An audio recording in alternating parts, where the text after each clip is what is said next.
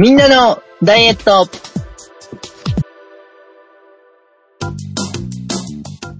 この番組はどうしたって消せない油も止まらない体重も自分のために細くなれるならありがとう苦しみよとひたむきな努力を重ねる皆様に向けたダイエットバラエティです。お送りするのは私永井とハンメイプルスケと鉄尾一郎です。よろしくお願いします。よろしくお願いします。これはわかるでしょう。バッチリでございます。わかってもらえたんですか。煉獄さんですよね。まあそうですね、そのようですね。これ見に行きました、映画は。僕全く触れてないんですよ。あ、テレビ版も見てない。漫画も。テレビも漫画も見ていない。あ、そうなんです。B2 この歌も今永井先生がネタ帳に動画の URL 貼ってくださってたんで初めて聞きました。初めて聞いた？はい。歌ってらっしゃる方がリサさんというの？はい、そうですね、リサさんですね。ちょっと数年ぐらい前からお名前拝見して、僕は M フローのリサさんだと思ってたので、違うリサさんがいるんだというのを知ったぐらいです。全然かすってないですか？いや、どっかでかかってんの聞いてないですか？聞いてないです。うわ。どこの山奥に住んでるんですか？ねえ。はい。そんな感じなんだ。で、これ、作者の方が福岡の方なんだよね。あ、そうなんですか。はい。今もご在宅かどうかはわからないんですけど、福岡出身なんだって。で、今、鬼滅の映画で大ヒットでちょっと影が薄くなりましたが、キングダムって映画も、漫画も流行ってるんだよね。あ、そうですね。はい、NHK かなんかですごかったやつじゃないですか。映画にもなってるんですよね。映画、山崎賢人くんが主演で長澤まさみさんとか橋本環奈さんとかが出てたんですよね。で、あの方はご出身は佐賀なんですけど、今は福岡市におられるんだって。ということで、もしお二人とも福岡市在住だったら住民税すげえ払ってもらってたら、俺来年払わなくてよくねみたいな。下手したらお釣りっていうかマイナスで給付金があるんじゃねえかぐらい、ちょっと福岡市民としては期待してるんですが、ダメ？ないでしょ。ダメなの？そんな溢れたりするのかな。今年はもうマイナスの住民税で5万円支給しますみたいな。ありがとうみたいな。がないね。そしたらみんなそっち行くでしょ。ダメかな。なんじゃないですか。まあでもそうか、お二人そうなんですね。今おられるのかはわかんないけど、ここは知らしいですよ。はい。ということで、まあ聞いたことがないっていうのはちょっと衝撃でしたが、そういう方もいらっしゃるので、すいません。よろしくお願いします。はい。ということで、今回記念すべき201回目はですね、2019年にリリースされました、リサさんのグレンゲ、紅に蓮に華やかの花と書いて、グレンゲですね。はい。から、はい、一部引用させていただきました。すごいぴったりだね、これね。すごいなと思いましたが。今日、これに関してはですね、結構パターンが作れて3パターンぐらい僕作ったんですよ。はい。豊作。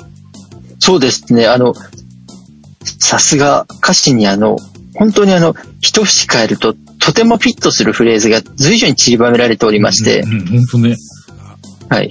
非常に親和性の高い曲だなと思いながら、見てもいないっていう不出来な状態で非常にお恥ずかしくはあるんですが、はい、まあでもね、今回も非常に一番当てはまりやすいものをまずはご紹介させていただいて、はい、まあ本当にね、苦しみにも痩せるためならありがとうと言える下向きな努力を続けてくださっている方がいるであろうことを想定して、今回はこのパターンを採用させていただいております。いやー、まさしく、まあ、ありがとうと言えるかどうかはちょっと置いておいて、苦しんでおります。ということで、早速、私の苦しみを聞いていただきたく、始めていきたいと思います。はい。今回が、2020年11月4日から10日の1週間分。はい。です。宿題から前回、プッシュアップの段ボール計測ができておりませんでした。前回分です。14日間の期間があって、プッシュアップをしたのが7セット。で、168回。少ないんですよ。え、そうなの？うん。なおかつ、今回、7日間あって、できたのが2セット。45回。っていう筋トレが、歩きにも行かなくなってたから、筋トレが唯一みたいなところがあったんですが、ちょっと減っちゃってます。ちょっと仕事が、の合間にやってるというご紹介をしましたが、その仕事がイレギュラーなスケジュールといいますか、タイムテーブルになってしまっていて、ちょっとこの筋トレをする時間を、新たな場所を見つけないと、ちょっと今できないなっていう感じになっちゃっております。なのでちょっと筋トレ減っておりますが、ニューミッション、正座。はい。始めております。すごい。61分からできたら3分っていうことで聞いておりました。はい。もう翌日やってみたんです。60秒もできなかった最初。一体の何の、もう永井さんがどういう顔して言ってたんだろうっていうのだけ頭に浮かびながらできたのが42秒。あ、もうごめん、もうダメっていう感じ。うん。僕特ににんまりとかしてないから多分アルカイックスマイルぐらいの感じです。絶対にんまりしてるんだろうなってこの42秒間思いながらちょっと涙流しながら。完全に仰向けになれましたか？慣れないです。どのくらい倒れましたか？45と気持ちは。でも45度いってないと思いますね。わかる？で、その角度なんですが、要は、正座をして、膝が浮かないように上半身を後ろに倒すわけですよね。はい。膝がやっぱ浮いちゃうんですよ。で、浮かないようにしようと思うと、手で支えて、まあ膝が浮かないように、体重をもう膝の方に持っていくというか、前の方に持ってって浮かないように意識するんですけど、上半身をうまく支えられないんですよね、体勢的に。難しいんですよ。わかる？で、後ろに倒れて、肘をついて、もう肘が三角形になり、足の裏とくっつけてなんか三角形みたいにするんだけど、なんかそれも綺麗にいかなく、すごいなんか不安定な状態で、タタタタタってずっとなり続けるみたいな感じでした。2日目60秒いきました。もうでもこれ本当にもう60秒ぴったりぐらいでもう無理みたいなのが2日目。で、少しずつ伸ばしてみようと思って、次の日が70秒。で、次の日気づきました。呼吸をしちゃんとしてくださいって言われたわと。うん。呼吸できねえんすよ。もう、ってなってました。なので、多分半分ぐらい呼吸せず、後半っていう呼吸をしてるような感じ。なので、普通の呼吸ができない感じでした。なのでそうなるとセルフ拷問みたいになってますね。そうなので、70秒にしてみたものの時間を延ばすよりまずちゃんと呼吸ができるようにならなくちゃっていうので、4回目5回目70秒。で昨日はちょっとね忘れてしまってできてなくて、あと今日がこれからっていう感じ。なので昨日1日ですがサボってしまいましたが、それ以外はやっておりますけどきついです。3分いくのかなっていう、ペタンって倒れる以前に3分持つかなっていう、そんな感じ。超痛いです。ぜひこれ哲夫さんやってみました？やった。おーやったやった超痛くないですか？もう、うん。お腹引く。セルフ低周波治療器になってるし、その、手つくのも、俺このまま横に倒れたら骨折するんじゃねえかみたいな感じになって、はい。なんかね、支えきれず変なあれでペタンってなんか勢いでいったらもう足が、そうそうそう、ももがやばいことになるなと思って、もう必死に倒れないようにって姿勢を維持するのが精一杯っていう感じ。はい。涙も出やしねえっていう感じだった。はい。元に戻れないんですよ。終わりたいんだけど。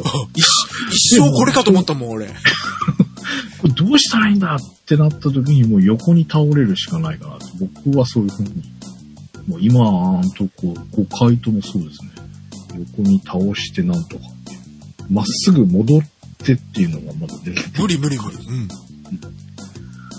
超きついこれ。でもなんかももがすごいこう伸びてる感じがあるので、ちょっとこの痛みに耐えながらしっかり伸ばしていきたいなと。ただ呼吸ができないのがどうしたもんだろうなっていう、超痛いです。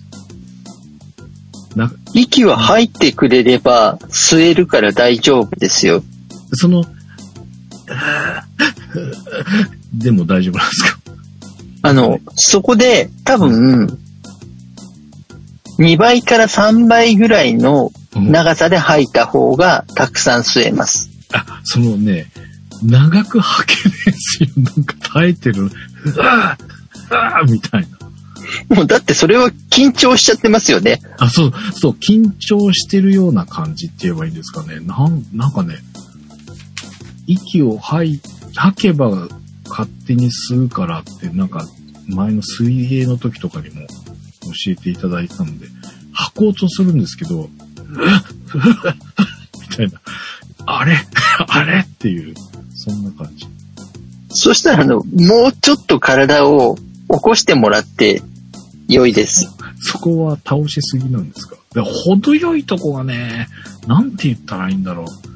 体勢的に、こう、じわじわと、こう、加減できないんですよ。あるところから行くと、ビクって、もう一気にガンっていっちゃって、で、そこを維持するのがすごい辛い状態な感じなので、すごくきつい感じでやってます。きついの手前でやった方が伸びてくれます。っていうか、きついっていうことはもう伸びなくなっちゃうので緊張しますからね。あ、そういうことですか。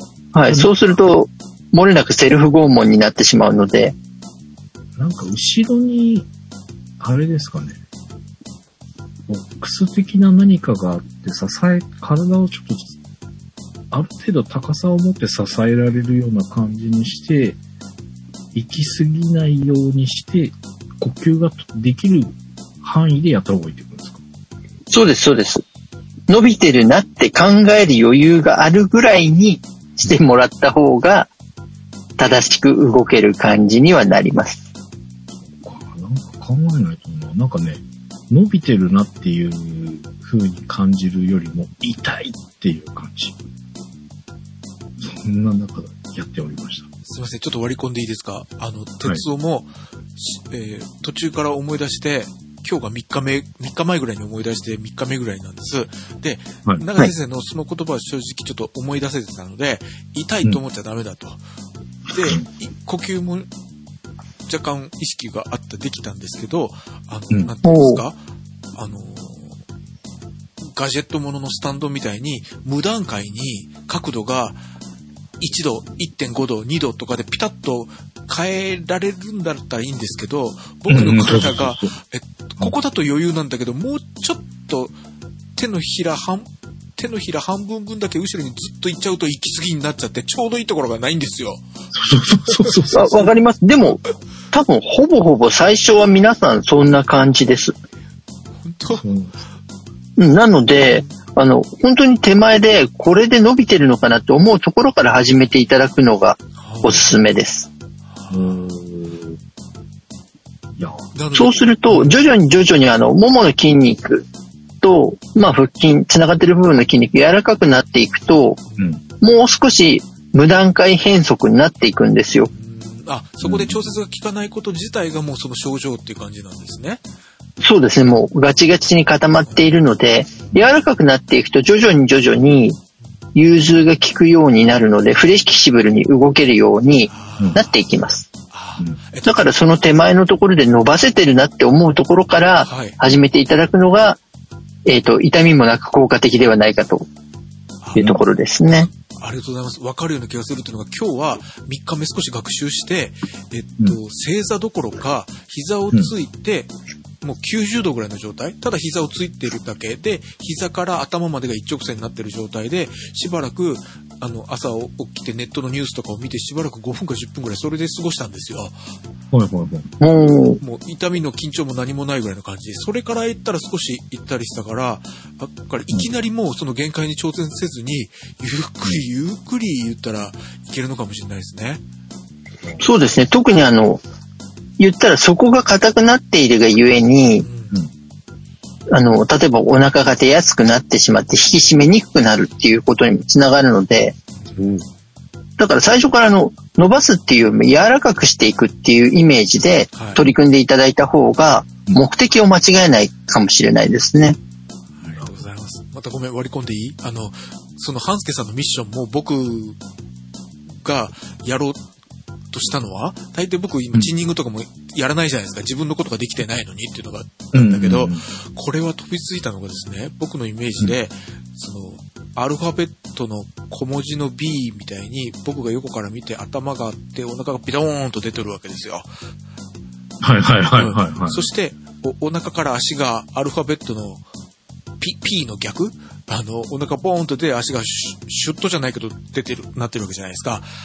で、まず筋トレ始めたように胸がそこ出てるんだったらもうしっかりつけた方がお腹が目立たないんじゃないかという点と、あとそのお腹の P の丸の出っ張ったくびれ、お腹が終わった足のところが多分張ってるから、ここでピタッと止まっちゃうわけじゃない？ここが柔らかかったら、お腹が出てる脂肪が重力があるんだから下に引っ張られて薄くなるんじゃねえかなとちょっと思ったんだね。お腹の脂肪が太ももに行ってくれるんじゃねえかと。そしたら少しあんまりお腹が出てる感ないじゃない？だからここが硬いのはその P になってる原因じゃないかなとは前々から思ってたので、これ永井先生の話聞いてやろうと思ったの。なるほどね。そうか。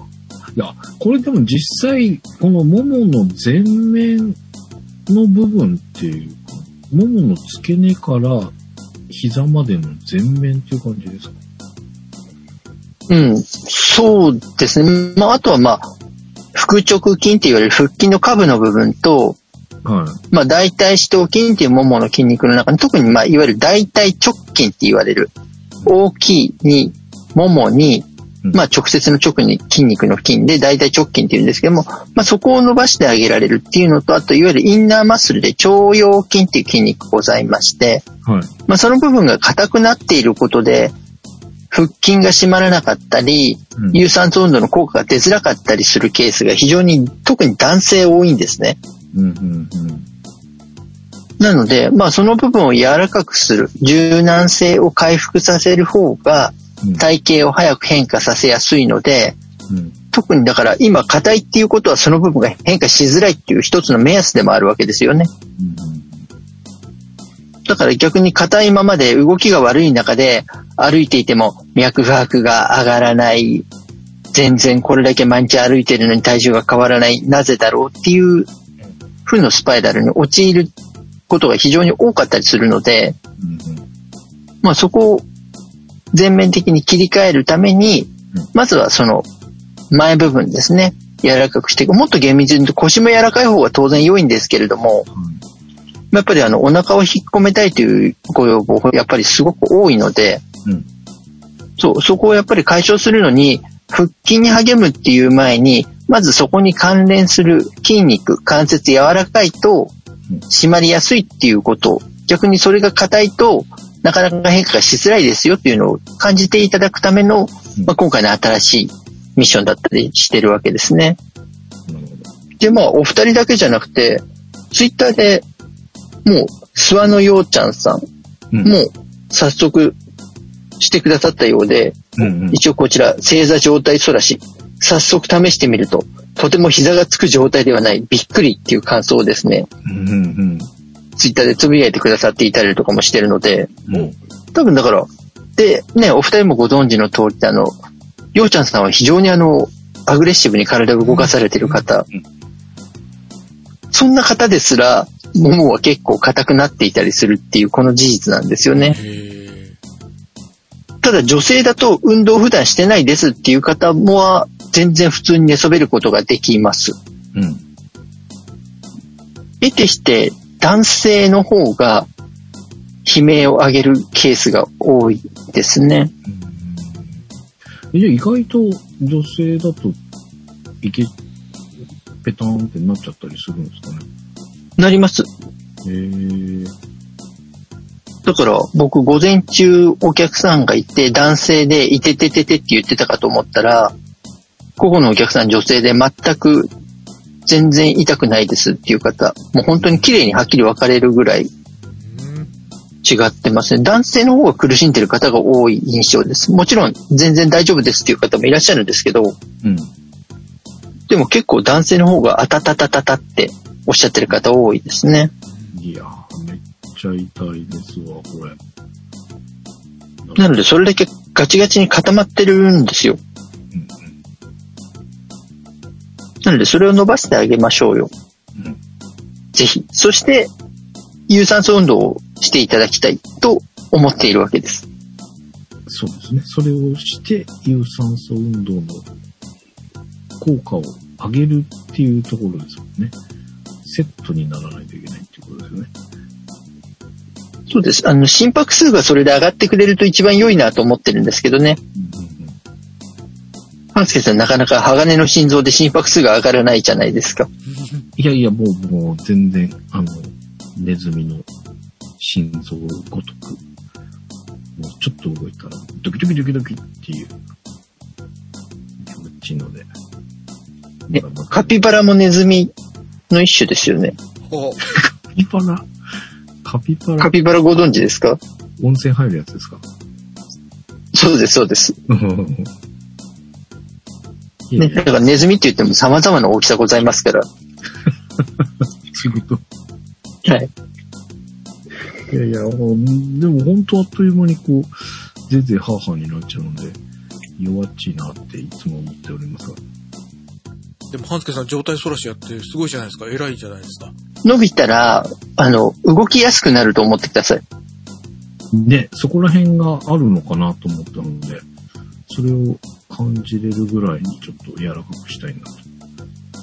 まあちょっと時間かかりそうですが、頑張っていきたいと思います。すごい。まあでも時間はもしかしたらかかるかもしれないですけど、うん、やっていくと着実に変化をします。はい。だからやって無駄がないっていう感じですね。やった分だけ伸びていくっていう風に理解をしていただけると良いかなと。ただ、あくまでも痛くなる前、手前のところで伸ばすっていうことにしていただけると、拷問にならずに済みますから。はい。それでは、今週の成果発表です。よっ！前回ご紹介した数字が20年11月3日の計測でございました。体重が 91.4 キロでした。はい。今週の体重です。はい。じゃん。92.2。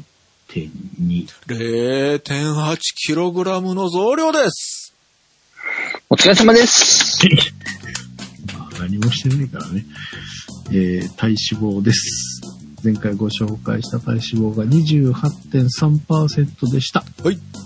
今週の体脂肪です。じゃん。28.6。0.3% の増量です。いや、お疲れ様です。ナイスファイト。減らないなら増やせって言われたので増やしてみました。哲夫さんのせいです。ウエストです。前回ご紹介したウエストが 106.0 センチでした。はい。今週のウエストです。はい。106.0 センチ。0.0.01 ミリの増量です。お疲れ様です。お疲れ様です。まあ、しょうがないかなっていう。動けてないからね。減る要素がないというか。そんな感じでございました。お疲れです。来週頑張ります。はい。じゃあ、本来ならなんかメイプルの話とか聞きたいところですが、ちょっとその後に、ネタがあるので私に行かせてください。はい。よろしくお願いします。よろしくお願いします。はい。私もネタがほとんどないです。筋トレはまだですが、ウォーキングが2回できたかな。おお、すごいじゃないですか。はい。素晴らしい。いや、なので、一時期ほど戻ってませんが、前回よりはちょっとだけ進化かなと。うん。はい。ウォーキング2回とウォークが1回ぐらいです。そして、D さん、サーカス入団テストマイナスバランスボールの、グレードアップ足上げるは毎日やりました。おお。ありがとうございます。そして、先ほどから割り込んだ正座そらしは3日じゃなくて4日やってました。おお。はい。初日痛いとしか感想を書いてないぐらい、もうなんか、時間も何もわかんない。俺一生このまんまかとちょっと思った。戻せなかった。はい。ぐらいが少しお腹がひくつかないぐらいかなということです。うん、水とか筋トレが本当にまだまだです。そして、食事がちょっと、ちゃんこ、鍋物。カニ鍋のパチモン、パチカニ鍋をやりまして。はい。まあ、カニカマをベースでやるんですが、本物のカニよりね、長持ちするよ。ああ、なるほど。はい。はいはいはい、でも一人なので、もう鍋するっていうのは野菜を取るというのと、あと3日ぐらい料理したくないっていうのがあるんですよ。なるほどね。1日3食か2食で3日ぐらいいけるので、はい。下手するともうなんか、料理が趣味というか、料理してる時間で1日終わるやんになりかねないので、はい。で、本物のカニ使うとさ、翌日、翌々日ぐらいになるとちょっと黒くなってくるじゃないですか、カニが。もう、痛みそうだしね。ですよね。カニカマは傷まないよ、いいよ。なるほどね。はい。そういうのもいいよね。はい。カニのつみれと、だいたいフグかなんかのちっちゃいやつを入れたりするんですね、出汁代わりにね。はい。それで味をやって、見た目はカニカマくんにお任せと。いうような食事でした。はい。では、前回ご紹介した体重が 88.3kg でした。はい。今週はじゃん。パパパー。末広がりでおめでたい 0.5 キロの増量で。おめでとうございます。お疲れ様です。ありがとうございます。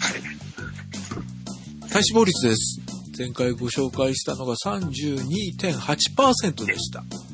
今週は、じゃん 32.7。0.1% の減量です。誤差でもイエイ。おめでとうございます。ありがとうございます。ウエストです。前回ご紹介したのが 99.0cm でした。今週は、じゃん 99.6。0.6cm の増量です。来てない。はい。誤差。はい。お疲れ様です。誤差。もうちょっとだね。0.4 で帰ってくるね。とどまっております。お待ちしております。とどまっております。はい、お待ちしてますよ。待たなくていいです。行きません。脱出できそうにないので、もうちょっと待って。ああ、でも、ちょっと今動けないので、うん、はい。いや、ピンチだね。江藤さんもなんだもん。僕も来週もちょっと厳しそうなんだよな。なんとか動きたいと思います。僕は仕事じゃないです。あ、違うの？はい。ということで、ちょっと、成果発表を短くしたのはこのためです。はい、告知をさせてください。仕切りが私がちょっとしゃしゃり出て乗っ取りました。はい。タイトルも勝手に決めました。半助フェス2020。よっ。あれじゃないの？ついてこい。はい。何のこっちゃって思うかもよ、みんな。はい。そうですか。フジロックフェスティバルとか、最近フェスティバルものが増えましたが、半助フェス。めっちゃ嫌だね、それ。半助を称える、喜ばせる。ありがとうございます。はい。イベントを、お待ちしております。2020年11月22日、日曜日、うん、21時から、1時間半の、うん、想定でイベント、オンラインイベントという形でさせていただきます。よろしくお願いします。うん、よろしくお願いします。乗っ取られるっていうか、なんかもう丸投げさせてもらいましたが、もう丸投げした途端、もうイベントになってきたね。超楽しみになってきたんですけど。すいません、私がゆるく寒暖とかいうのがコミュニケーションとかパーティーとか行くともう全然できない人見知りで、うん、あれなのでもうちょっと仕切らないと怖いということなんです。すいません、ちょっとしゃしゃり出ましたがそうさせてください。はい。やってもらい始めたら途端にもうなんだろう、こう集まっていわゆるオンラインなんだけどちょっと前でいうオフライン飲み会みたいな。そんぐらいのノリのつもりだったんですが、はい、もうなんかいろいろ哲夫さんが考えてくれて、もうなんかイベントじゃんみたいな。そうしないと怖いというだけです。はい。はい。そうじゃなくてもこちらの不手際というか、うん、あんまりお聞こえじゃ言えないんですけど、私 Zoom のホスト初めてなんです。うん、僕もしたことないです。ねえ、ぶつけ本番でお客様を呼ぶとか、さらに、はい、これは堂々と言い訳させて、回線がどうかなったらどうしようもないからね。あ、そうですね。それはあるからね。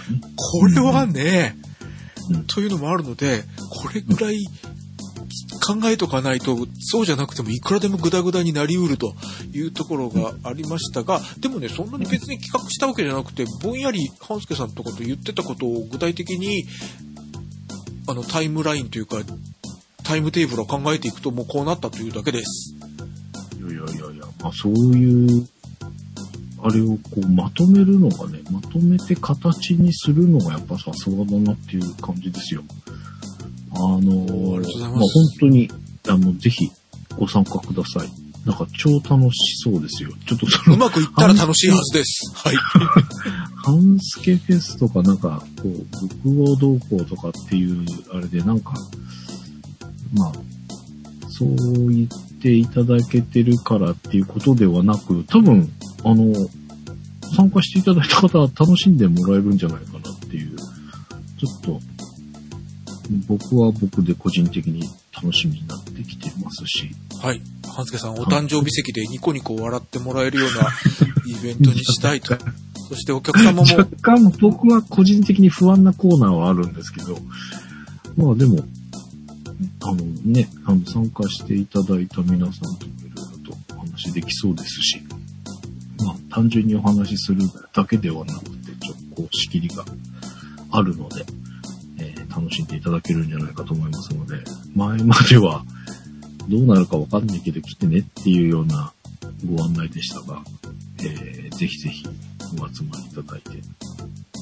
て、で今回あれですよね、はい、ちょっと懸念事項といいますか、Zoom を使って接続した場合に顔出しするかしないかの問題というかどうなんだろうねっていう、はい、ふわっとさせてしまっておりましたが、はい、ちょっとそこで今回私たちで考えてですね、もちろんそのこと自体もやってみないと分かんないというところなんですが、参加してくださる方、リスナーさんは、とにかく無料です。無料です。で、コンサートのチケットみたいに A 席、B 席というふうに分けてみてはいかがでしょうかと思っております。はい。はい。で、A 席は、ほぼ出演者並みになってきます。顔出し、声出し、OK の方です。ぜひ。ただし、覆面したり、帽子とサングラスとマスクとか全然 OK。背景もバーチャル背景っていうの、とか OK。あ、ただ覆面して声が聞こえないは困るんですけど、そういうような形で結構です。コメントがね、オリジナルで作ってもらってもいいし。もう、目出し帽でもいいです。フルフェイスのヘルメットで声が聞こえるならいいです。ということで、ちょっと、積極的に参加していただける方が、いらっしゃると助かります。というか、この後ちょっと内容を説明しますが、はい、リスナーさんに質問とか、リスナーさんから質問とかいうのがあったりするので、いらしていただけるとありがたいかなというのが A 席。はい。そして B 席。こちらはもう Zoom イベントを、生で見るだけ。なので顔も出さない、声も出さない。という、かなり参加のハードルが低いんじゃないかなと思います。雰囲気だけ味わってもらえるっていうかね。はい。という番組聞いてるのに近い感じになるのか。まあそうですね。生で、他には配信されてないみんなの台と、フォトスクランブルラジオの合同番組を聞いてるみたいなニュアンスなんです。番組にしたら特番的な感じですからね。でこれは今回は流さないので、完全に参加した人のみが聞けるというか立ち会える場になると思います。はい。そうなんです。はい。もう一回繰り返します。A 席、顔出し、声出し。そして B 席、見るだけ、聞くだけ。です。で、B 席の方、とにかく今回、どれだけいらっしゃるかどうかがわからないので、心配なのが、回線が不安定な場合。なんだよね。ね、人数が多くなるとね。という可能性があるんじゃないかなと。なった場合、ごめんなさいですけど、B 席の方からカットと。いうことにはなります。はい。あと、本番前なんですけども、まず A 席の方を接続して、それで時間と回線に余裕があれば B 席という形になります。はい。まあ、その手順っていうかね、繋いでったりするのにもやっぱ確認取ったりとか、時間かかるからね。と思ってます。なので、それがこう繋いでいく人数とかにも限界があるかもしれないので、はい、まあ A 席の方優先と。はい。さらに司会と普通のコンサート会場で行くとその、入り口で会場入り口でチケットをもぎって会場アテンドを優先してあなたの座席ここですよ言う人が鉄道ですから、うん、時間になったら私ステージに上がって司会するわけですから、うん、はいというあたりもありますので、優先的に確実に参加したいと思ってくださる方は A 席を考えていただきたいなと。そうですね。はい。思っております。はい。はい。ということなので、ちょっと今のところでいくと、開始は21時からですけど、20時半、下手すると20時20分ぐらいからお客様の接続をと思ってます。はい。なので出演者は、さっき打ち合わせで言いそびれたけど、もう20時から接続テストです。はい。はい。30分前じゃ無理だと思う。わかりました。俺も直前5分前はトイレ、おしっこ行きたいもん。そうだよね。うん。と思ってますので、参加が20分ぐらい前からと思ってください、はい、お客様の方はですね。はい。はい。そして、申し込みフォームを新たに作りますので、すいません。一回、参加表明をしてくださった方も新しい方に再度お手続きをお願いいたします。よろしくお願いします。はい、お願いします。その中に質問コーナーを用意しておりますので、まあ、ダイエットこの関係だったらね、ダイエットの質問とかも含めてご質問があればこちらに事前に送ってください。当日も余裕があれば音声とかまたはZoom のチャット機能でコメントを受けたまわりたいとは思いますが、まずこの事前にいただいた質問の方を優先します。そうですね。うん、だし似てる質問があったらこう一緒にしてとかねいうのもできますので、事前のご質問の方を送ってください。はい、で、話の中身でいくと、まず最初に乾杯します。そして、もし余裕があれば、ちょっとメンバー内のクイズというか、半助フェスですから、メンバーみんなが半助さんに、さっきから半助さんがちょっとビビっておられますが、いやもう、半助さんを褒めたたえるやつなので、半助さんがこんなに素晴らしい人なんだよというコーナーを少し用意します。はい。で、メインはこちらかな、リスナーさんに質問、こちらから。うん。で、リスナー様に答えていただくと。うんうんうんうん。なので、ちょっと考えまして、A4 の紙に、うん、私がデザインしたというとおこがましいんですが、丸と×。うん。そして前回も出た黙秘。うん。というのを A4 の紙に印刷しまして、4つ折りぐらいにして、丸の面、×の面、黙秘の面をカメラに A 席の方はですね、映していただくことで、こう、回答者みたいな。で、そこで、この方のコメント聞きたいぞと思ったら、哲夫が振って、その方のマイクをオンにして、答えていただくと。そういうあたりができればなと、せっかくなので、ね、リスナー様にご質問と。ただこの質問の内容はまだ決まっておりません。今からメンバーに振りますので、本当に面白くなるかどうかは、僕のしっきりじゃなくて皆さんメンバーの質問力にかかってきます。面白い質問を考えてください。少なくとも半助さんは聞きたいことがあると前回おっしゃりましたので、大層面白い質問を用意してくださっていると想定しております。やべえ、はい。くだらん質問とか出してくんなよ、お前。ボツにするからな。いや、でもね、実際タイムテーブル組むと、そんなにね、何問も何問もできそうにないんだよね。そうだよね。うん。ただ、せっかくね、こういう機会なので、リアルタイムで聞けることがあったら、と思っております。うん、そして、もう一つが、先ほどあった、リスナー様からの質問。うんうん。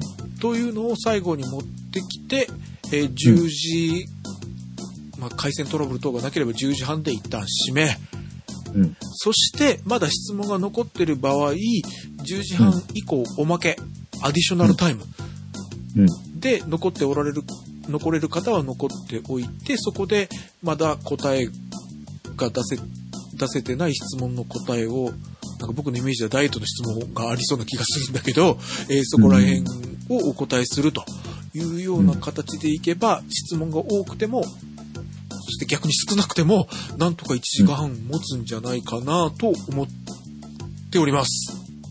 うん。いや、多分足らないよね、きっとね。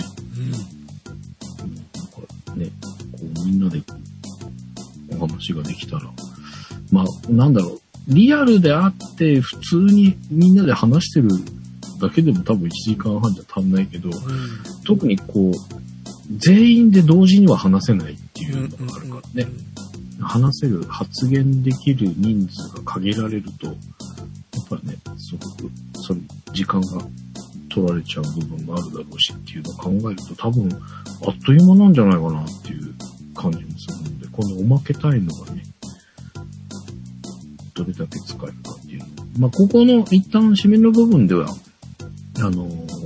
お時間都合もあると思いますので、そこで解散させてもらって、残れる方だけで、まあ、そこは繋いでいけるかと思っていますので、多分でも、アディショナルタイムを結構使うようになるんじゃないかなっていう予測なんですが。はい。で、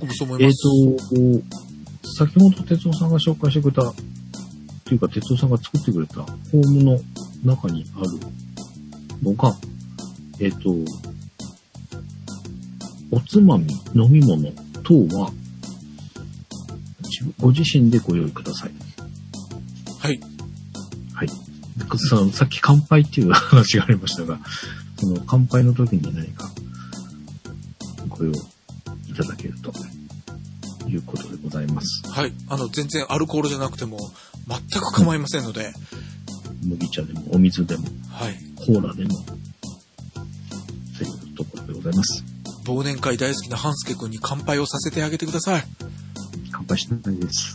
お願いします。はい。今まで番組聞いたこともないよって方は今回も聞いてないから分かんないか。無理か。そうか。それは無理でしょ。番組聞いたこともない方も乾杯って今言おうと思ったんだけど、少なくともこれは聞いてるよね。あ、まあそうだね、そうだ。お酌もできません。手酌です。うん。遠隔でできたら怖いです。怖いよね。まあなんか雰囲気だけね、できるかなと感じがしますが。はい。いやでもなんか本当に急にイベント感が出てきて超楽しみなんですけど。いやもうまとめただけです。はい。大したこともないですし、面白くなるかどうかは皆様からの質問。リスナー様からの質問、そしてメンバーのリスナー様への質問にかかっております。うん、いや、まあでも大丈夫でしょう。うん、ただ、いくつか集まって1問か2問ぐらいしかできないだろうから、面白いやつ抜き出すだけで、ね、様になるのかなと思っております。もうリアルタイムでこうお話ができるっていうだけでもなんか全然楽しいだろうし。あと、私もホストはしたことないんですが、いくつか Zoom のイベント参加したんですが、やっぱり会議的なものになると、音をごちゃごちゃ しちゃって、誰今のこのノイズみたいになったりすることがあるんですよね。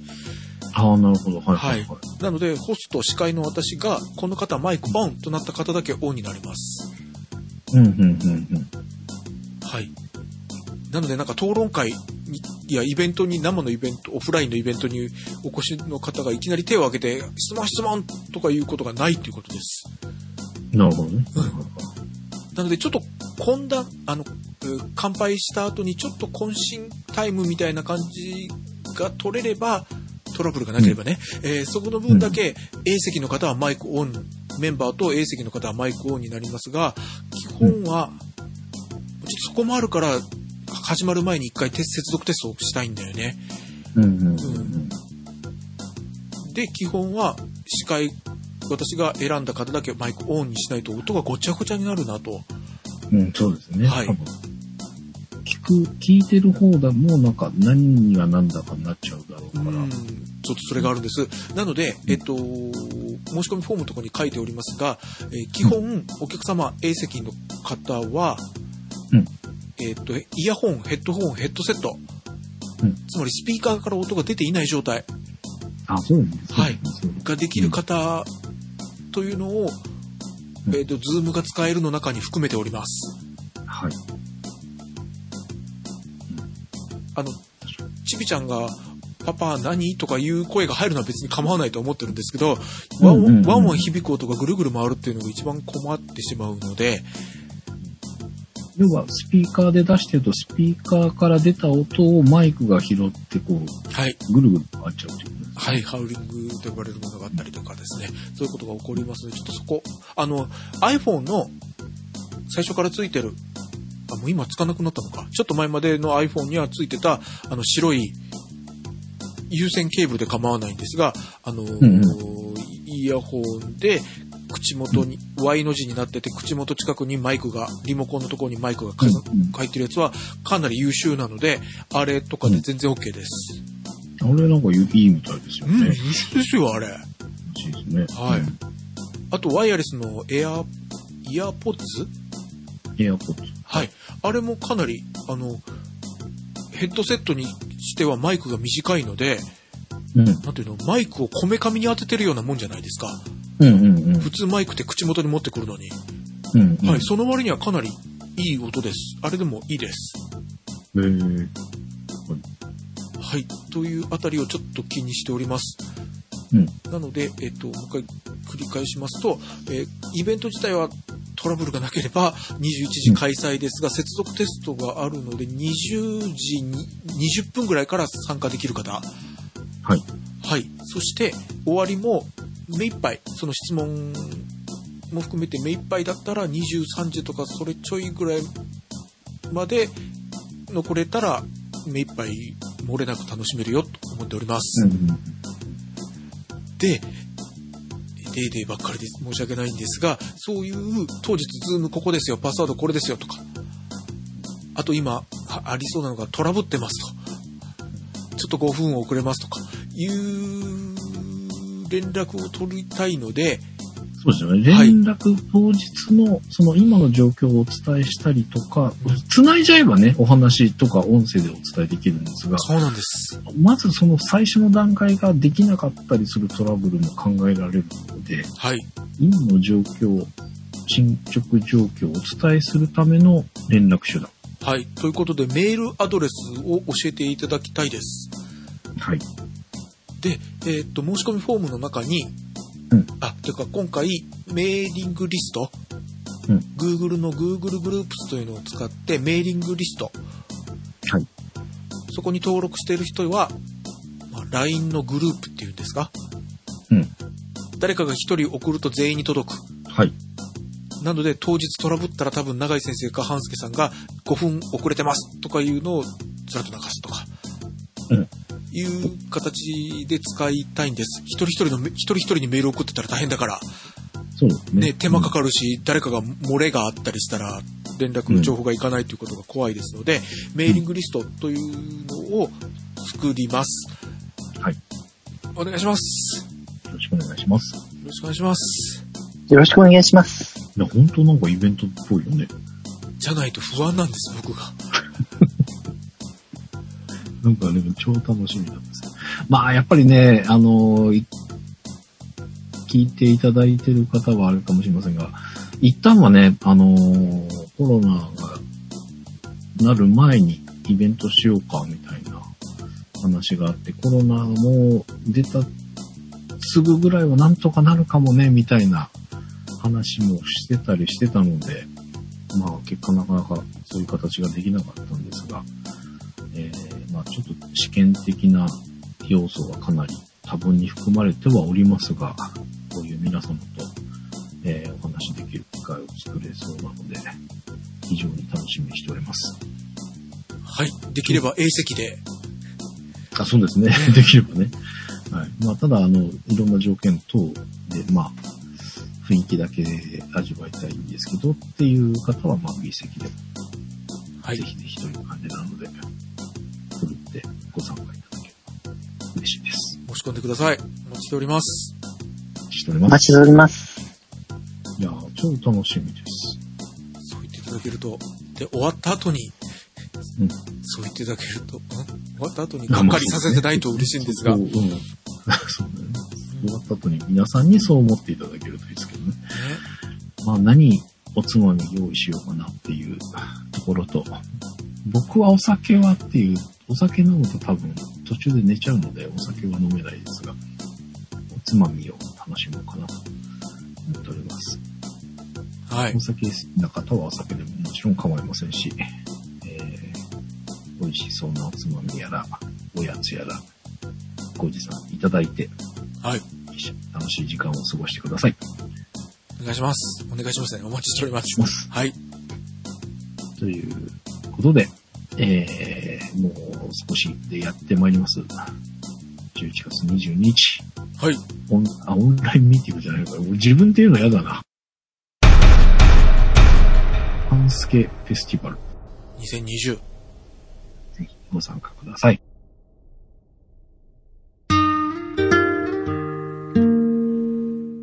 今週も最後までお付き合いいただきありがとうございました。ありがとうございました。この番組ではダイエットのお悩み、動いた自慢、ご意見、ご要望などもお待ちしております。